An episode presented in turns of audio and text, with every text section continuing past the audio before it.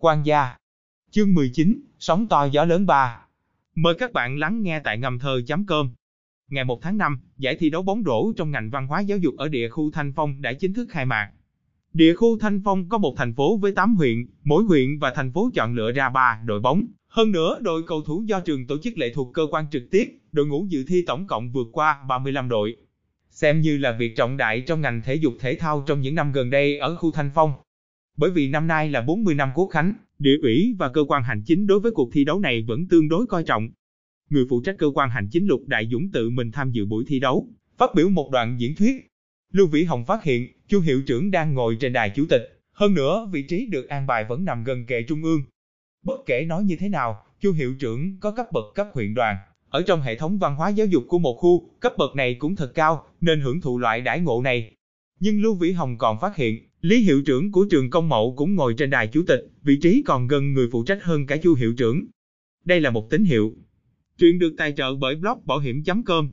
Chu hiệu trưởng cùng Lý hiệu trường đều là cán bộ cấp huyện đoàn, trường công mậu còn thành lập sau trường nông nghiệp. Hơn nữa thời gian đề bạc Lý hiệu trưởng cũng muộn hơn Chu hiệu trưởng, người của bên chịu trách nhiệm chính của buổi thi đấu hôm nay lại an bài vị trí như vậy. Ở một quốc gia luôn chú ý phân biệt đối xử với quan chức, an bài vị trí như thế, trong đó dĩ nhiên có hàm ý đặc biệt. Lưu Vĩ Hồng phóng chừng, trong việc cạnh tranh lấy chức chủ nhiệm giáo quỹ địa khu, Lý hiệu trưởng lấy được tiên cơ. Bọn quan viên của hệ thống văn hóa giáo dục, tin tức ở phương diện này thập phần linh thông, nhất định là nghe được tiếng gió nào đó, hơn nữa còn là tin tức đáng tin cậy nên mới an bài vị trí như vậy cho hai vị hiệu trưởng. Đây cũng là cơ hội để nịnh nọt à. Chỉ cần Lý hiệu trưởng ngồi lên ngai vàng chủ nhiệm giáo quỹ, đảo mắt liền muốn trở thành người lãnh đạo trực tiếp của cơ quan giáo quỹ. Người phụ trách Lục Đại Dũng khoảng trên dưới 50 tuổi, gương mặt điềm đạm nho nhã, giống phần tử tri thức nhiều hơn là quan chức. Nói chuyện xem như có trình độ, mặc dù là những lời khách sáo tiếng quan thoại, nhưng cũng có thể nghe ra được trình độ cao thấp. Có thể đem tiếng quan thoại nói được có màu có sắc, cũng xem như là một loại bổn sự. Đối với cuộc thi đấu hôm nay, Lưu Vĩ Hồng chuẩn bị cũng thật đầy đủ. Hắn quan tâm trận thi đấu lần này. Đương nhiên, Lưu Vĩ Hồng không phải để ý tờ giấy khen quán quân hay tiền thưởng tượng trưng, hắn đang chú ý cảm thụ của Chu hiệu trưởng.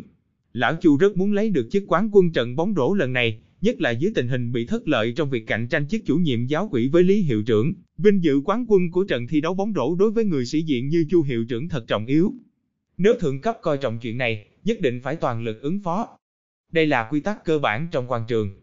Kinh nghiệm nhân sinh suốt bốn mươi mấy năm cùng những mưa gió trong quan trường thủ đô nói cho Lưu Vĩ Hồng, nếu muốn nổi bật vượt trội trong bộ máy nhà nước, phải có bổn sự, có chỗ dựa vững chắc, bối cảnh đương nhiên trọng yếu, năng lực cá nhân cùng trí tuệ đương nhiên trọng yếu, nhưng thủ quy củ cũng đồng dạng trọng yếu. Ở nơi nào phải tuân thủ quy củ của vòng luẩn quẩn nơi đó.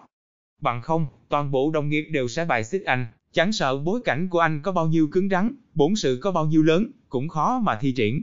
Nếu anh không thể dung nhập chủ lưu của vòng luẩn quẩn, không được khoan nghênh, đừng nói là thượng cấp, cho dù là đồng cấp hay cấp dưới muốn làm khó dễ anh, cùng anh bằng mặt không bằng lòng, đều sẽ có rất nhiều biện pháp. Lưu Vĩ Hồng từng gặp qua rất nhiều hồng tam đại có bối cảnh cứng rắn nhưng lại bị sụp đổ trong quan trường ngày trước. Sau diễn thuyết, trận đấu chính thức bắt đầu. Chia tổ thi đấu. Điều này cũng không có gì trì hoãn. Tuy rằng không phải trận đấu 10 phần chính quy, nhưng phân ra đội chính thức cùng đội không chính thức, đội bóng rổ trường nông nghiệp luôn có đại danh đỉnh đỉnh, tự nhiên được liệt vào đội chính thức, cũng không cùng đội bóng mạnh như đội trường công mậu chia chung một tổ. Trong tổ thi đấu, đội của trường nông nghiệp quét ngang toàn bộ đối thủ, vô kinh vô hiểm lấy thân phận đệ nhất ra sân. Đường Thu Diệp đi theo tới sân thi đấu, tự như lúc ở trường học, cầm khăn cùng nước trà chen vào trước đám người, chỉ cần vừa tạm dừng, Đường Thu Diệp liền chạy tới đưa khăn đưa nước trà cho Lưu Vĩ Hồng, bận rộn không thôi. Sao cô lại tới đây? Lưu Vĩ Hồng có chút kỳ quái. Hi hi, lễ một tây tháng năm, được nghỉ thôi. Đường Thu Diệp cười vui vẻ, có vẻ không chút tâm cơ. Một mỹ nữ gợi cảm như vậy xuất hiện tại sân bóng rổ, cũng đưa tới rất nhiều ít mắt nóng cháy của nam giới. Lưu Vĩ Hồng giật mình, bất quá tâm tư của hắn đã bay tới thủ đô. Căn cứ theo lệ thường khi hào giác được phát hành, ngày 1 tháng 5 sẽ ra tạp chí mới. Ở trên tạp chí kỳ này nhất định có thể nhìn thấy phần hạ của bài viết cờ xí tiên minh phản đối tư tưởng tự do hóa của giai cấp tư sản. Nếu Hà Mạnh Cường đã đăng phần thượng, phần hạ nhất định sẽ không thể thiếu. Chuyện lớn như vậy Hà Mạnh Cường nhất định sẽ không làm một mình, khẳng định đã cùng trưởng bối trong nhà thương lượng qua, xem như được Hạ gia cùng tập thể quyết sách. Quan hệ giữa Lưu Gia và đồng chiến Nguyệt Khoa càng lúc càng xa, chính là tin tức mà Hạ gia thích nghe ngóng. Trận đấu bóng rổ tiến hành tới ngày thứ tư. Ngày này vừa lúc đội bóng trường nông nghiệp được nghỉ ngơi, Lưu Vĩ Hồng ngồi cùng các đội hữu, ngồi trên khán đài xem trận đấu của đội bóng khác. Hôm qua thi đấu trong tổ đã xong, tuyển ra 6 đội bóng tiến vào trận chung kết. Lưu Vĩ Hồng cần phải cẩn thận nghiên cứu chiến thuật của đội mạnh khác. Đường Thu Diệp vẫn còn ngồi bên người Lưu Vĩ Hồng. Cô gái này đã xin nghỉ phép, quyết định phải xem hết toàn bộ trận đấu, nhìn thấy Lưu Vĩ Hồng đi lên đài lĩnh thưởng chức quán quân thật huy hoàng. Đối với phần tình ý này của nàng, trong lòng Lưu Vĩ Hồng cũng rất cảm động. Nếu hết thảy quay trở lại, vậy thay đổi đi. Cho nên Lưu Vĩ Hồng cũng không hề tránh né, cùng đường Thu Diệp cười cười nói nói, còn bất chợt chỉ điểm vào sân bóng, giải thích đủ loại quy tắc về bóng rổ cho nàng, phân tích những đội viên chủ lực của đội khác lại có đặc điểm kỹ thuật gì. Đường Thu Diệp luôn cười thật vui vẻ, nhưng từ đầu đến cuối vẫn duy trì khoảng cách nhất định với Lưu Vĩ Hồng. Điểm này làm cho Lưu Vĩ Hồng đặc biệt thưởng thức. Đường Thu Diệp cũng là một người biết quy củ. Tuy trong lòng thích Lưu Vĩ Hồng, lại thật cẩn thận tránh né phiền toái gây cho hắn. Có lẽ yêu đến mức tận cùng, đều là biểu hiện của những người vợ chuyên nhất. Nhị ca. Bỗng nhiên, một thanh âm quen thuộc vang lên sau lưng Lưu Vĩ Hồng, một bàn tay chụp lên trên vai hắn.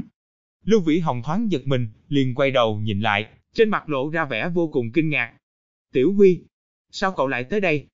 Đứng phía sau Lưu Vĩ Hồng cũng là một thanh niên chừng 20 tuổi, khuôn mặt điềm đạm nho nhã, dáng người vừa phải, chính là một trong những công tử ăn chơi vòng luẩn quẩn với Lưu Vĩ Hồng tại thủ đô trước kia tên là Trình Huy. Lần trước ở trong biệt thự nổi lên xung đột với Hạ Mạnh Cường, Trình Huy cũng có mặt. Đừng nhìn bộ dáng hắn nhã nhặn, nhưng đánh nhau cũng rất dữ dằn, lúc ấy mỗi tay cầm một chai bia, đã làm xong chuẩn bị đại chiến một trận. Nhưng Lưu Vĩ Hồng tuyệt đối thật không ngờ, Trình Huy lại xuất hiện tại thành phố Thanh Phong.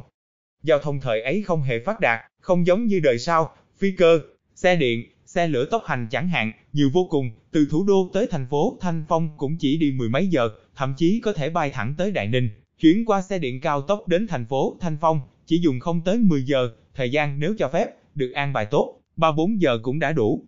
Nhưng vào năm 89, không hề thoải mái, ngồi xe lửa ước chừng phải mất 25 tới 26 tiếng đồng hồ. Trình Huy nhếch miệng cười, có chút xấu hổ do dự nói. Nhị ca, nói ra anh đừng nóng giận. Đám công tử trong vòng luẩn quẩn đều sợ Lưu Vĩ Hồng. Uy danh của Lưu Vĩ Hồng trong giới công tử tại thủ đô, chính là đánh nhau mà ra tới.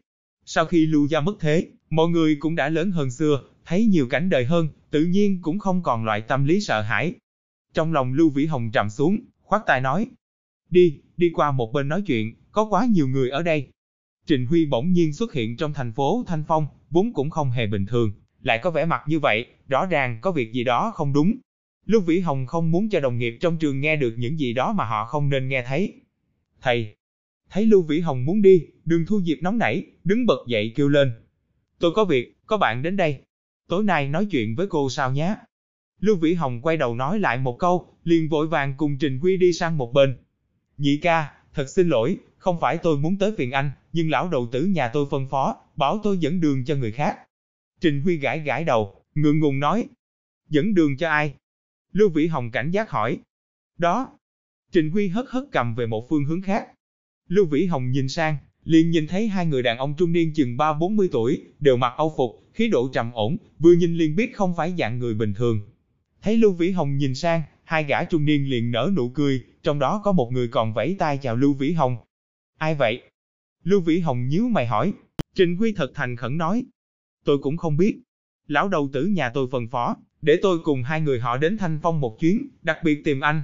Hơn nữa, tuyên bố việc này không thể kinh động đến đồng chí cán bộ tại địa phương, nói là bạn bè gặp mặt nhau nói chuyện phím mà thôi. Trình Huy không có vẻ đang giả vờ. Lưu Vĩ Hồng càng cao chặt đôi mày. Lão đầu tử, trong lời nói của Trình Huy, kỳ thật cũng chưa già, chính là cha của Trình Huy tên Trình Cửu Lăng, nhưng đã hơn 40 tuổi, tuổi tác tương đương Lưu Thành Gia. Nhưng Trình Cửu Lăng làm việc trong văn phòng thủ trưởng tối cao, thân phận này lại không giống bình thường. Trình Lão Gia Tử là bộ hạ cũ của thủ trưởng tối cao, trong cuộc đại cách mạng bị bắt tra tấn tới chết. Thủ trưởng tối cao nhớ tình bạn cũ, vì vậy đặc biệt chăm sóc đời sau của Trình Gia. Cho nên tuy rằng Trình Lão Gia Tử không còn trên đời, nhưng Trình Gia ở tại Kinh Sư cũng được xem như nhà giàu có. Trình Cửu Lăng đặc biệt phân phó Trình Huy mang theo hai người xa lạ đến thành phố Thanh Phong tìm hắn, còn không cho các đồng chí cán bộ địa phương hay biết, khiến cho thần thần bí bí, sự tình thật không tầm thường. Không thể nghi ngờ, bọn họ vì bài văn kia mà tới. Thân phận giữ bí mật là vì có băng khoăn. Đương nhiên không phải băng khoăn Lưu Vĩ Hồng, mà băng khoăn Lưu Lão Gia Tử. Cho dù là thủ trưởng tối cao, đối với Lưu Lão Gia Tử cũng tôn trọng, Bọn họ là lão chiến hữu. Hai người kia hơn phân nữa là đến đây tìm hiểu tình huống chân thật, nhưng có phải nghe theo mệnh lệnh của thủ trưởng tối cao hay không? Vậy thì khó nói, vòng luẩn quẩn chính trị thủ đô, từ trước tới nay luôn hết sức phức tạp. Lưu Vĩ Hồng còn chưa suy nghĩ thông suốt, thì hai người đàn ông trung niên đã đi tới. Trên mặt họ luôn mang theo dáng mỉm cười hòa khí, cũng không hề nhìn ra bọn họ đang mang theo sứ mạng đặc thù nào.